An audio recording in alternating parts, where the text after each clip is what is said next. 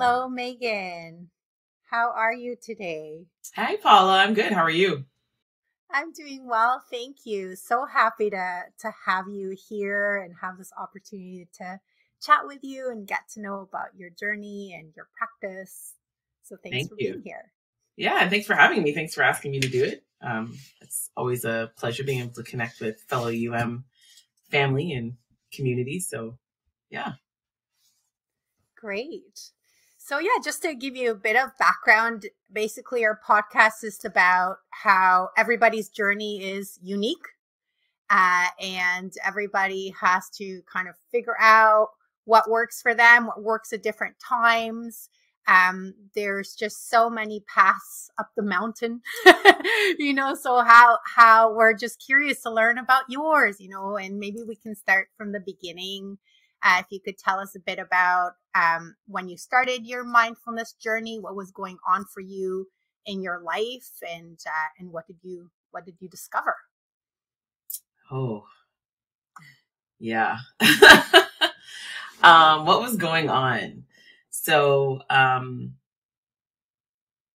it's just a funny story that is interesting to look back on now. Um, at one point, I was working in corporate and different human resources roles and talent acquisition roles. And in that journey, I had um,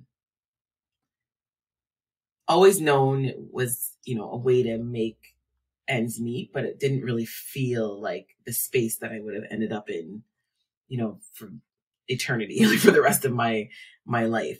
So I ended up having kind of side, call them like side hustles happening. So I had like one side hustle that was um, focused on nutrition and uh, using Afro Caribbean Black recipes in a healthier way. So choosing um, kind of our staple food items and then offering them in a way that was more nutritionally dense and more supportive to the health of our communities, like our physical health. And so um, I did that for a bit, and then I just realized it was um, it wasn't a model that really worked well for me. And in that, you know, I was unconsciously, unintentionally exploring mindful eating and uh, mindfulness in the way that um, we show up to how we fuel our bodies and uh, how we feel the somatic body and the emotional body and the connection between them. And so I was going to meditations, yoga, sound healing sessions, light language sessions, tarot, like just ex- Reiki, just exploring all the things.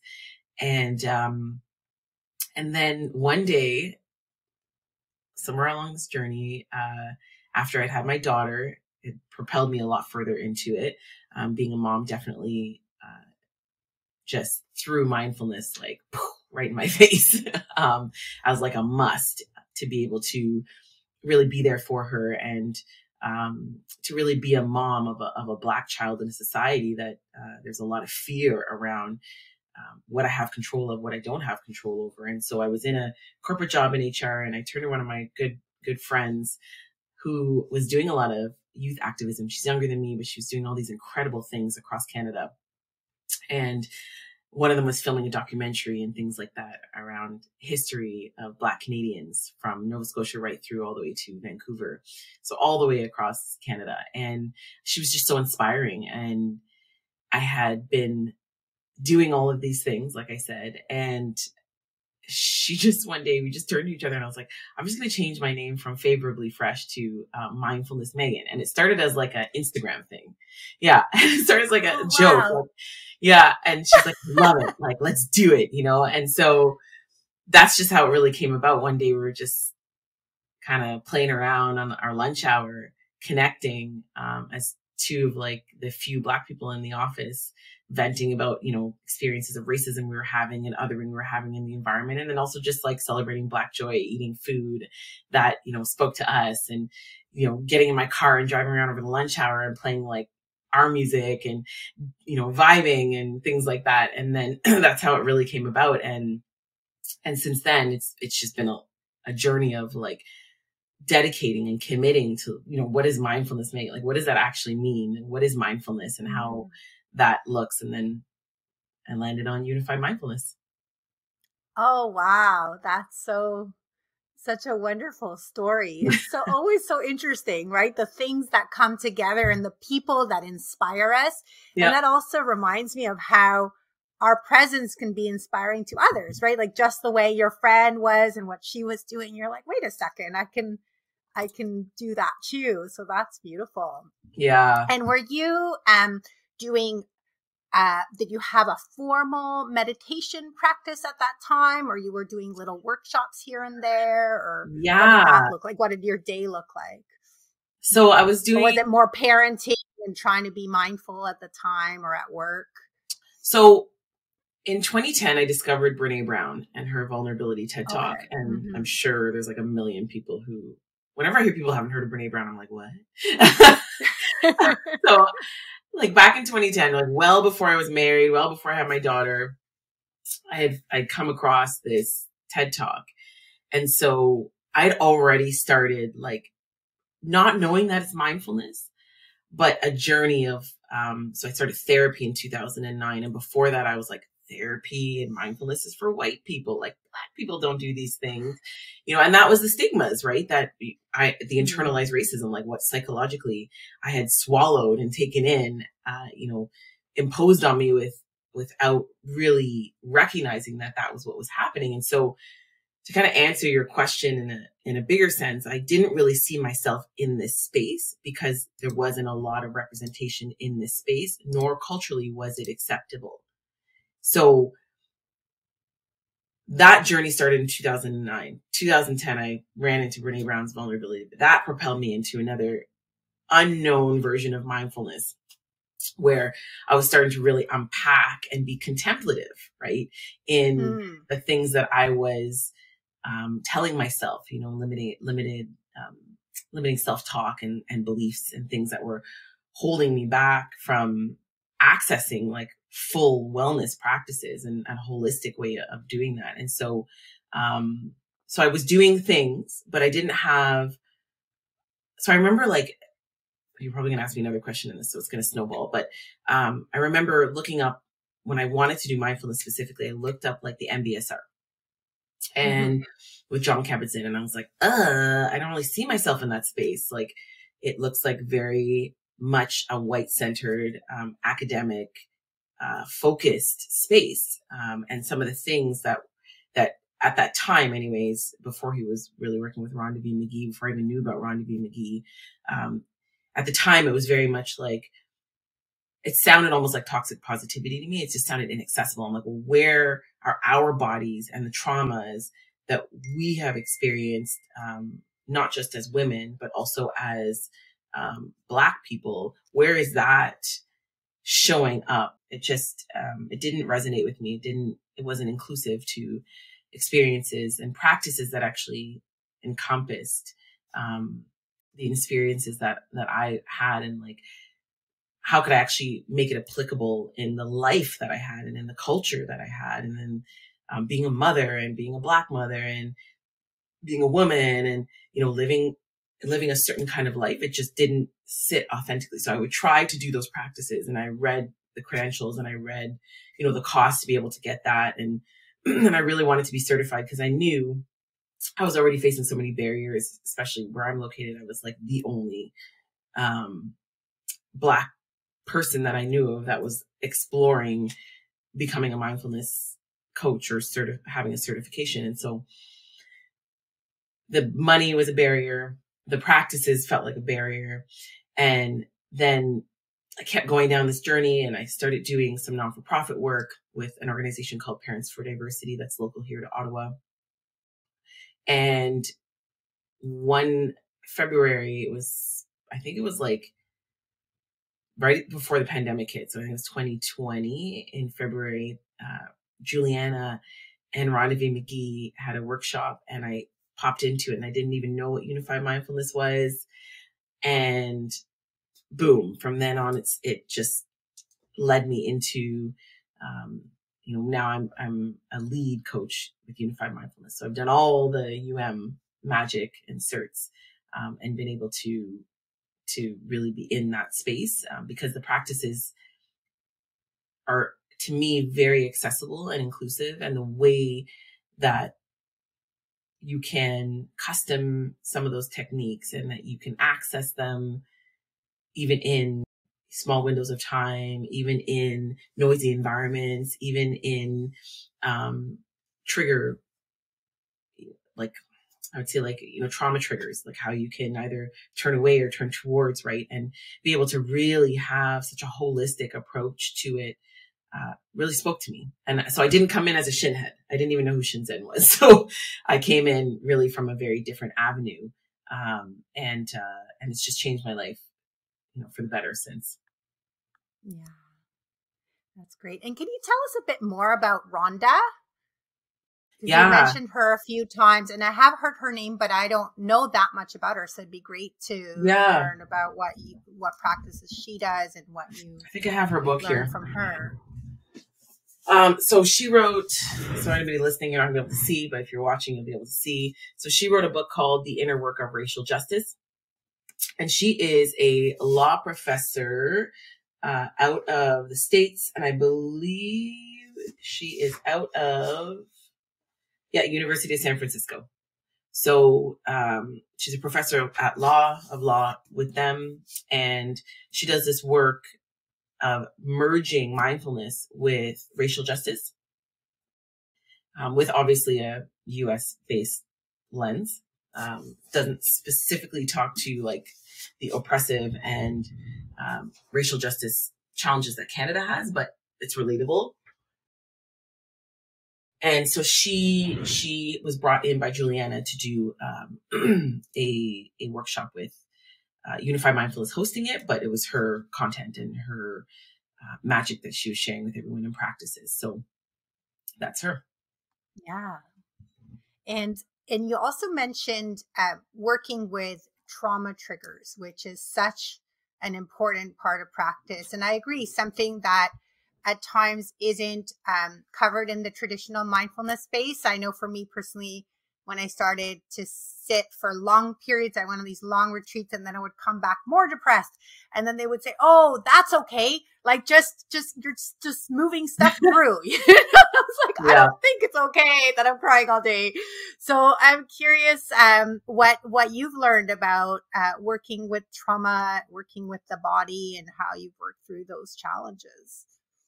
Yeah. Um, interesting question. So, uh, I'm actually I'm going to kind of start with today's awareness and wisdom, and I'll move backwards. So I'm reading a book right now by um, Dr. Gabor Mate, and it's called The Myth of Normal. And he's a Canadian. And so it's so nice to see uh, Canadians coming in with the lens of what Indigenous and Black bodies in this country are experiencing, our education system, and then he just brings in like a really global lens. And so he defines trauma as a disconnection from self, which leads to a disconnection from others. And don't quote me on that because I'm just paraphrasing um, from the book. And so that's new insight for me. Um, and so when I look back at how I've addressed trauma triggers within myself and then also with the clients that I work with and the communities that I work with, um, it is actually very much about disconnection from self and without you know having that full awareness what i find with this space sometimes and i call it kind of the gentrification of wellness of the wellness world and we see how colonization how pervasive um, the idea of and colonization to me is really just uh, the energy of like greed and um, and then we have all the more historical factors to it but it's the um, appropriation of certain cultures and the lack of recognition of where those those cultures have originated from and and where these practices have originated from. So just to give context because i do get a lot of questions like we don't use that in this part of the world but every part of the world has been impacted by uh, colonization on some way or form or another. Uh, so that gentrification of wellness to me is like packaging it up and being like, okay, cool, cool, cool. So here's how it's going to make you feel really good all the time. So when you get in the practice, you know, if you feel anger, it's fine. You'll feel better when you come out of it. Right. And so we might go in and, and depending on who's teaching and where you're, where where you land, right? That practitioner may take you into, okay, now we're going to feel better, right? We're going to, you know, these conditions that are going to happen, like, and then we create these expectations of these conditions that are going to happen when we get into the practice. And then we have exactly what you described, Paula, where we have actually trauma that shows up because we're human and not robots. And the practice isn't to make us feel anything particularly. It's really just practicing our three mindful awareness skills of concentration, being able to turn towards ourselves, sensory clarity. Okay, well, what the heck is happening right now, right? Within me, what am I seeing? What am I hearing? What am I feeling? Or not seeing, hearing, and feeling, right? The absence of. And then the equanimity of like being able to be with that as it is without this again mm-hmm. goes back to the point of trying to make ourselves feel differently or see or hear things differently than what is actually the truth in that moment. Right. And so the push to like sit in a retreat or a practice may not actually be good for you, for everyone. Right. If you have a trauma trigger showing up, what it's taught me is like, you can be flexible and honor what your needs are. And we get caught in the, well, mindfulness or meditation is supposed to be this. You're supposed to feel this. It's supposed to look like this. You should be doing this. You should have a fancy cushion. You should have done these, you know, and in reality, I know a big thing I teach around mindfulness, specifically from an Afro-Caribbean Black lens is for us, it was the moments that my grandmother would spend by her dresser, by her altar, right? And those were mindful moments. It's the movement of dancing, listening to reggae while cooking something like ackee and saltfish or, or blending up some jerk sauce or, you know, it's, it's different for, for everyone. And it's being able to recognize that humming, for example. So Dr. Re, um, Menakem, actually, I don't know if he's a doctor, but I call him a doctor. Resmaa Menakem wrote My Grandmother's Hands. And, and in that book, he talks about humming specifically. So you would have seen a lot of um, ancestors uh, African American ancestors that were enslaved Africans that would hum uh, when they were, um, you know, working, right? Uh, it's not really working because they weren't really paid, but right. And so these types of practices are mindful practices, and so bringing our, bringing us back to recognizing that there's not just one way to support trauma and that mindfulness doesn't just look one way and that it can support us and then like an auto groove i call it which is an auto move practice with with music right? That that also is very much a meditation. And and there's all these ways you can play with the techniques to really honor what your body needs. And so it's really just taught me like when i'm in a very deep depressive episode sitting in it is not going to do anything good for me. And it all depends again on you, you and what your, your needs are. And that's where that insight comes in on, okay, is this working for me or not? And then being able to go, cool, I'm going to, I'm going to, I'm going to do something else. Right. And I have done a 10 day, um, Vipassana course, which was very transformational and incredible. So, you know, it's just knowing and I did have trauma show up and I couldn't move in that. And, and I was able to work through it, but I was in community and I was guided and I was supported. Right. But again, you got to know what's best for you. And the only way you're going to do that, know that really is to do different things, try different things at different points in your life. That's so helpful, Meghan. I hear that there's flexibility there, right? So just when we're in a situation um, that's feeling very uncomfortable, we don't have to stay in it. We can because sometimes it could be helpful to observe, have, get some sensory clarity. I guess that's the whole turn toward or turn away. That either way is um, uh, can work is helpful. It's okay, um, and and I love this idea of bringing the mindfulness into the things that you do, into joyful practices like music and dancing. And also, we're all really busy. We do have jobs and kids or, or things that we have to do. So, in the moments when we are, whether it's working or doing dishes or, or whatever it is, to to make those moments of practice can be can be really powerful. I love that yeah. That's great. Yeah. And can you think of a time maybe in your life when you were challenged that what you were the practices you were doing weren't working for you and you switched it up or did you get help with that how do you how do you decide what practice to do you know what's most helpful at any time oh i have so many examples um yeah this past year has been really challenging so i started compass uh, which is the um, last certification unified mindfulness offers for a lead coach uh, certification so i started that the first cohort i think it was the summer of 2021 i want to say and then went to 2022. Yeah. So in in that, um, again, I'm kind of the minority that doesn't really um, follow Shinzen the way that a lot of the I would call them the elders, the seasoned unified mindfulness community members do. And I respect him and all that, but I don't um like my connection with UM is very much like UM, Julianna, um, and the, the community. And so the definitions, like the very intense um, theory part of it uh, is hard for me because I'm very much a feeling body person. so I navigate things very somatically and emotionally. And then those things may inform my more cerebral experience.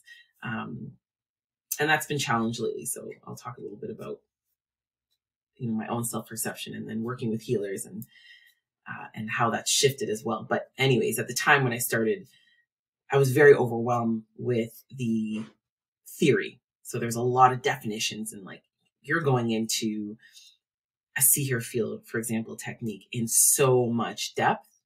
Um, that it was very overwhelming and I felt very out of place. And I th- think there may have been one other black person in the compass cohort and in at least my my cohort um because there was two groups and two different times and so really like there's so many things for me that i just felt oh like I'm a nut, like I'm an other, right? So that triggered that. And it's not like that was imposed. It's not like that was the intention. It's not like that was actually even 100% valid, but my feelings in it were very present. And so on, honoring that validity. And so I had, um, had connected with uh, some other coaches that I'm close with and connected also with Julianna and shared my feedback around, you know, what I was feeling and what I was experiencing.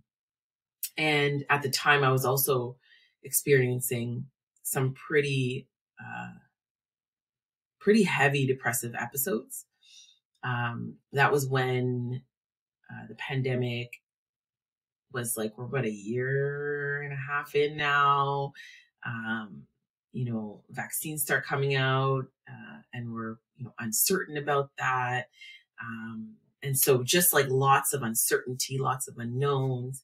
And then on top of that, I had uh, I going through a separation, um, and you know, so that was also kind of happening parallel. Um, and then, uh, and my business was doing really well, but I was, you know, self-employed, trying to juggle all the balls, plus, you know, do the compass. So, um, so I found the seated practices were were just were not working, and um, and I was just beating myself up. Like, I should be doing this more. I should be that. And I should be able to read these terms and just get them. Like, you know, you're a fraud. You're not in, you know, and all of that started to come up. And, um, and I remember I had a really eye opening conversation after a dyad with, um, it was Marcy. And I just shared like, you know, really what I was feeling. And I just like had like a very somatic experience of just, you know, teared up, started crying, like just allowed myself to be in it. And she said to me, she gave me this beautiful prayer um, that she connects with, and then said to me something along the lines of, um, "It sounds like you're using movement to connect with yourself." So let's go back to the definition of trauma, right? And the paraphrase that Dr. Gabor Mate gives. You know, separating the pandemic, like all those things are trauma it can show up as trauma in the body, right? And create a disconnection. And so when she said that to me, I was like, and she's like, that, you know, that's it, Meghan. Like, that's all you need to do. Right. And that was one of those like pivotal moments for me, um, that really just made a difference, uh, on how I was judging my own practice and accessing the practice and how I was judging myself in the space of unified mindfulness, feeling really, uh, crippled by the depressive thoughts that were telling me I'm not enough, I don't belong here, um, you know, all of those things that were really creating limiting beliefs and bringing up old limiting beliefs that I was like, I'm over this now. I've done all the therapy and all the work. And then boom, you know, life hits you and you're like, oh my God, it's back. you know, the, the ebbs and flows of it. Right. And so, um, so everything I was trying to do before just wasn't working. I was like, well, you have given me all this, all this in the beginning. And now I'm just like, uh, I'm in the depths of despair. See hear feels not working. Flow's not working. Nothing's working. And, uh, and, you know, being able to recognize like, oh, this is the practice in real life. Mm. Yeah, that's such a, such a powerful story. I love that. Uh, you could have easily been like, this isn't for me. I'm just to quit. right? I thought about and it. often we do. Yeah, I thought about it. I'm not gonna lie. But, I was like, yeah, oh. and and maybe sometimes that's the answer, but that the bravery and it was like Brene Brown, right? Like being courageous and being like, "Hello, this is not." Yeah, being vulnerable, right? yeah, yeah, and opening up about it and and sharing that, which I'm sure would be really helpful also for the program for them to know that some people are feeling that way, and then also to get the support you need I also really resonate with uh, movement as um, as practice in and of itself. I also find when I'm in the depths of a despair, sitting in it doesn't always work. So to move it through so so helpful. Um, yeah, so that's really beautiful, and I like how, yeah, it's a kind of this combination of you go inwards, you kind of feel like this isn't it's not jiving, so what do I need to shift, but also getting the support. Like that gives support, get support piece of it. Like what can support myself, but who can support me so that we can find re- the reconnection. Like there's a yeah. disconnect going on. I really like that definition of trauma. Like you've disconnected from yourself. And sometimes even these very practices that are meant to heal us or, or or support us, or, make yeah. us feel better, yeah. They uh, can cause the disconnect or contribute to it. So exactly, really, yeah, not not intentionally, but just mm. you know, just in our in our with our best of intentions, right? Just yeah, not able to to really see that um, it's not for us, but we get stuck sometimes in the what I should be doing, how it should look, and what it's supposed to, and not supposed, right? Yeah, and sometimes there there's more freedom than we when than we think. Like we think we should do. Yes. wow, look at that. There's more options. Yeah, and there are practices in mindfulness mm-hmm. that are very strict, right? And yes, um, mm-hmm. and so you know if that's something that you want to explore, feel free, right? And recognizing also that there are different phases of your practice and your yes. journey, right? And so maybe yeah, the passion. Like I'm really doing a lot of Vipassana now, mm-hmm. so I've gone back to that. which is similar to flow where you're like sweeping the body and noticing impermanence. Anicca is how um, how they describe it, and noticing that change. Um, but that's because now all the trauma that I've experienced, because even just after that time, my dad was diagnosed with cancer. I had a miscarriage. Um, I had a flood and had to move. Uh, you know, divorce got uglier and uglier and uglier, right? And so, in all of those things that kind of proceeded into 2022, um, I, the disconnection from my body became further and further and further apart. Like it just, it became more, the gap became bigger. So the disconnection was bigger. And so I maintained a pretty cerebral approach to it, but then my body was talking to me and I was like mm-hmm. in auto. And so my nervous system was shot. My hormones are shot. Right. And so now it's working with, um, I have a good friend that's a healer in Brampton, Ontario, and she does shamanic and Reiki and energy work. And so she's been supporting me and really getting back into the body and being with that. And so Vipassana really just allows you to just continue to keep sweeping the body and be with the body as much as my mind is so used to all right, we got a problem. Let's solve it, you Mm. know, um, or let's analyze it or let's, you know, really go into it from our cerebral standpoint. And, and so it's being able to, um, to know like this is my season right now is just a very somatic emotional season I need to be in and I need to invite more rest in and I need to say no more and I need to just Mhm. be with the beingness of myself without anything too complex um, right now. And so, you know, I share that only because at one point, like I would have definitely identified more with being, um, being in the body and realizing that I've actually come farther away from it where I, that's my compass. Like I'm Mm. feeling, I, I navigate the world very much through feel. Um, and so, you know, knowing yourself and in the journey, like, and, and we're not always going to fully know ourselves, but having that curiosity always being something that's in the background is really helpful. Yes. Yeah. The curiosity. And I love how you mentioned seasons, right? Because something might work for us at one time, and then we might think, oh, this is the thing that I should do for the rest of my life. And then it stops working. And to just to, to navigate and shift and, and have that, that connection with yourself to know, um, I mean, we try this and also to, to try and sometimes it works and sometimes it doesn't, right? Like you can try this and then maybe you like it, maybe you like some parts of it. And if not, you can try something else and getting the support you need. And I love this um, concept of rest. I've been thinking a lot about that as well, um, because we do live in, in a world where um, it's all about doing all the time. And even the practices can become doing, right? Like, oh, I should meditate more. I should eat healthy. I should exercise so that instead of becoming nourishing, it's like another way to to beat yourself up. so I'm curious if you have a favorite rest practice uh, that you do or you've been doing lately.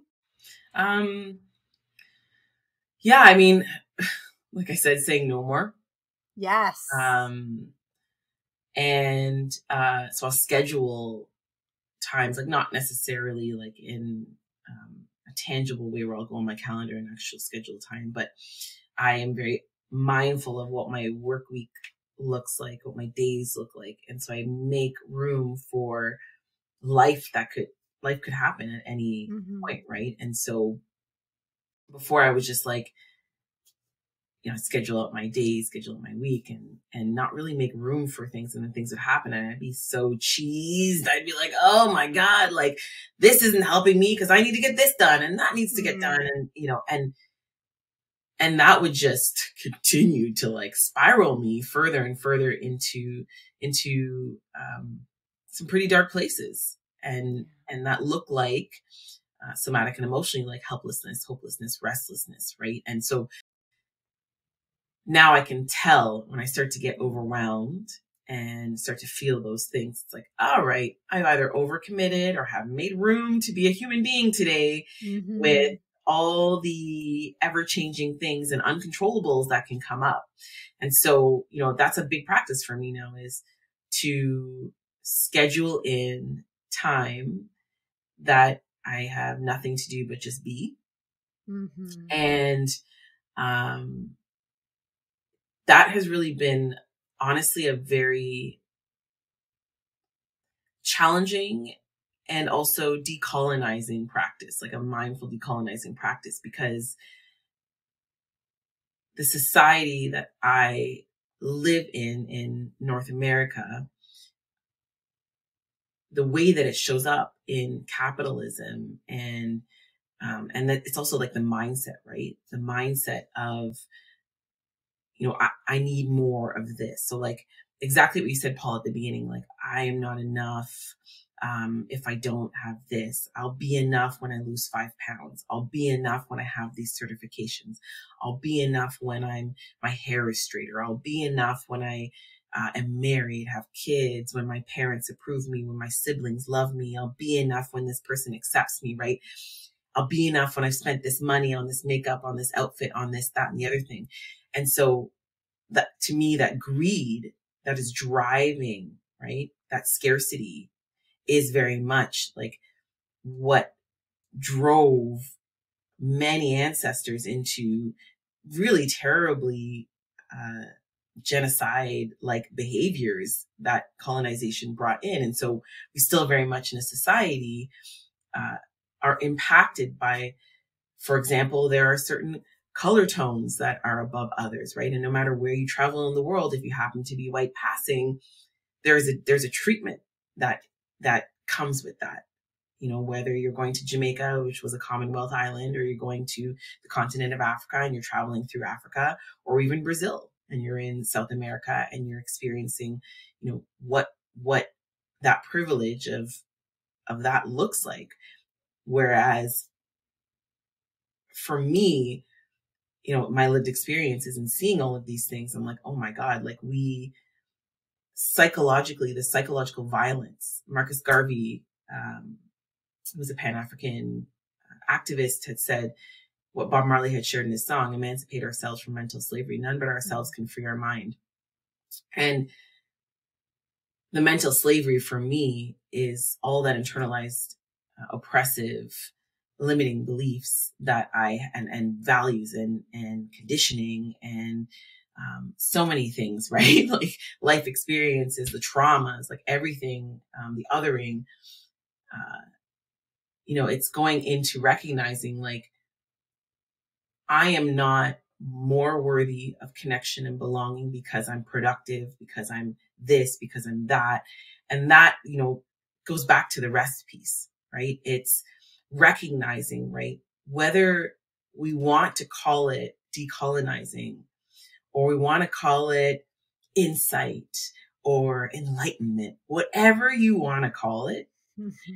there is a societal blanket and influence in and, and their and our history has informed us into where we are today.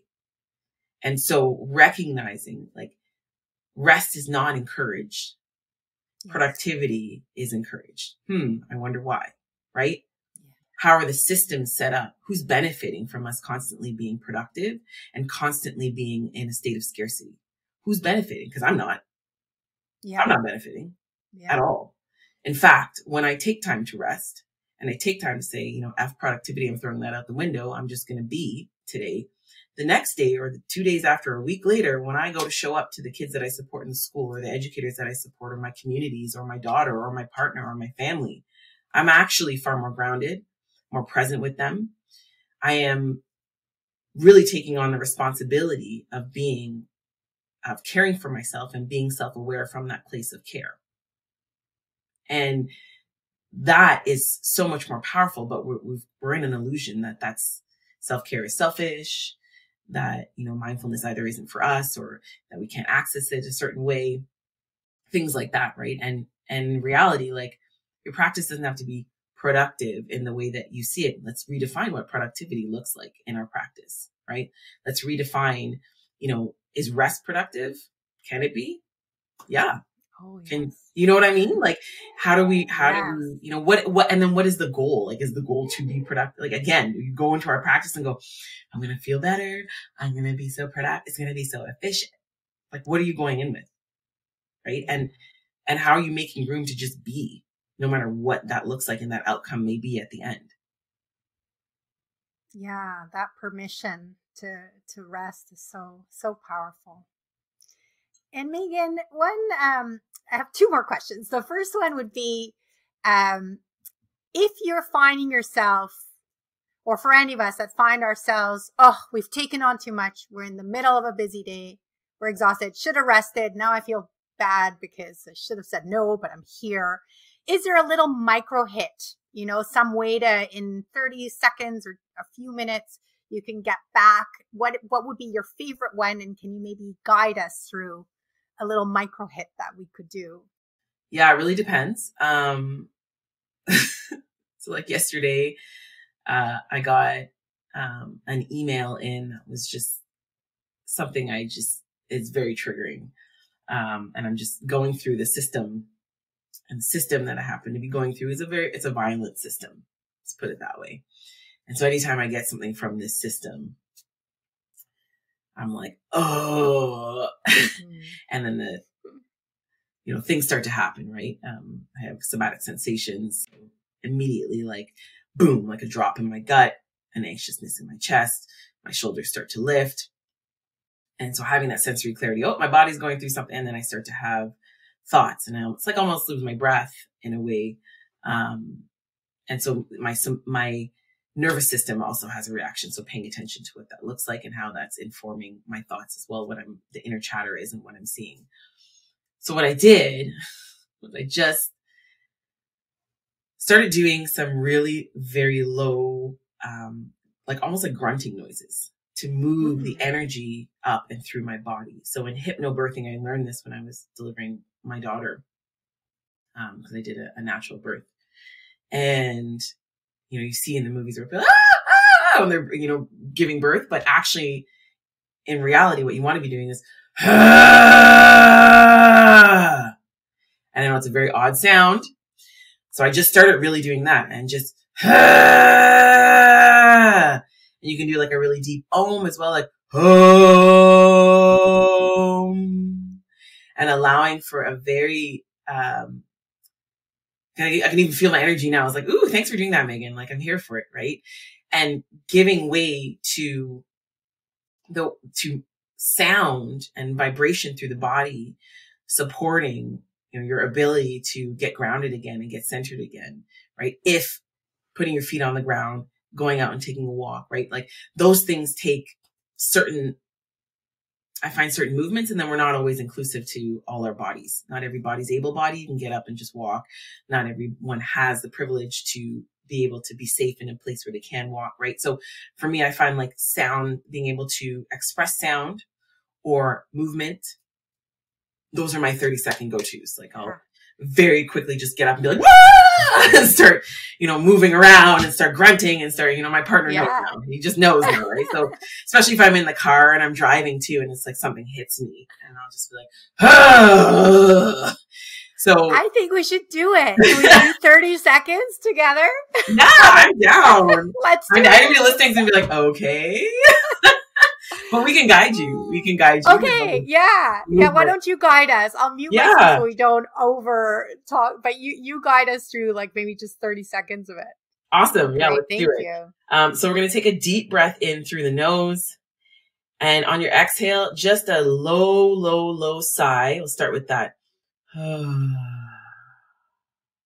gonna do that two more times. Deep breath in through the nose. Full, full, full, full, full, full. Hold it for three seconds. And deep sigh out louder now.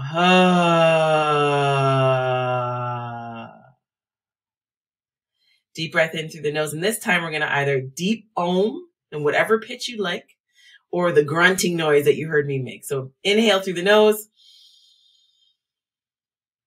and let it out pushing from the diaphragm, from that belly, that deep low belly area, that sacral area, and just allowing that to, to fill your body. And if you want, shake your hands out, bring them up above your head, bring them around, call them jazz hands, right? there we go. That was awesome. You know, I feel like I don't even notice all the tension I hold, you know, just trying to keep it all together. So, yeah, just a few seconds of that. It's beautiful. Thank you. You're so welcome. And just my last question is there anything that you'd like to share that we haven't shared so far? Anything you want to tell us about the work you're you're doing now that you'd like to share with our listeners? Yeah, um so I actually launched a really cool program with um, another coach that I work with here in the Ottawa Gatineau area uh, called the Thrive Program. And it's a program where we work with the educators uh, first, then we work with the students. And it's a way to bring in contemplative practice into restorative justice. So, really inviting in nonviolent communication on such a deep spiritual level and uh, taking it from like the step by step of when I do this and I do this and really having it embodied as a way of being and then bringing in all the UM to magnify that, to solidify that, to support that and help our educators and our students um, who are very burnt out, who do have trauma, who don't always feel safe in a institution, let's be honest, that um, not built in the most inclusive ways. And so Thrive is uh, is my latest baby that I have been doing um, with a couple schools um, on the Gatineau side. And uh, before that, I have done and still have the Mindful Educator Program, which is an eight week program that infuses, uh, again, restorative justice, contemplative justice, racial justice, um, anti oppressive approaches to mindfulness and to educating from a mindful lens and having that mindful awareness as well. Uh, because learning doesn't just happen in one way. And so a big part of it is making space for the little human beings that we're supporting in a system that isn't uh, isn't always super inclusive and um, does have a history of you know school to prison pipeline for many of our bodies and how to dismantle that you know one step at a time one person self-aware and contemplative at a time um, coupled with so many other you know accompanied by so many other amazing practices uh, out there to support decolonizing pedagogy and so on. So that's my contribution is is coming in from that lens and supporting it from from that angle. Um, and then uh, I'm still doing community work, but it's just uh, it looks a little bit different now because I'm inviting so much rest in to um, support my family uh, through this difficult time and to support myself and my body also in recovering as well. So um, that may look like full moon retreats or rituals or practices. It may also just look like in general wellness retreats, like mindfulness retreats with other practitioners. I love to partner with people. Mm-hmm. Um, and uh, yeah, I think that's about it. And then the, all the work I get to do with unified mindfulness whenever it comes up. Um, so if you're ever in any of the cohorts for pathways, I may be a support coach. Um, I may be doing different things in Compass as well. So uh, so that's yeah, that's probably it in a nutshell right now.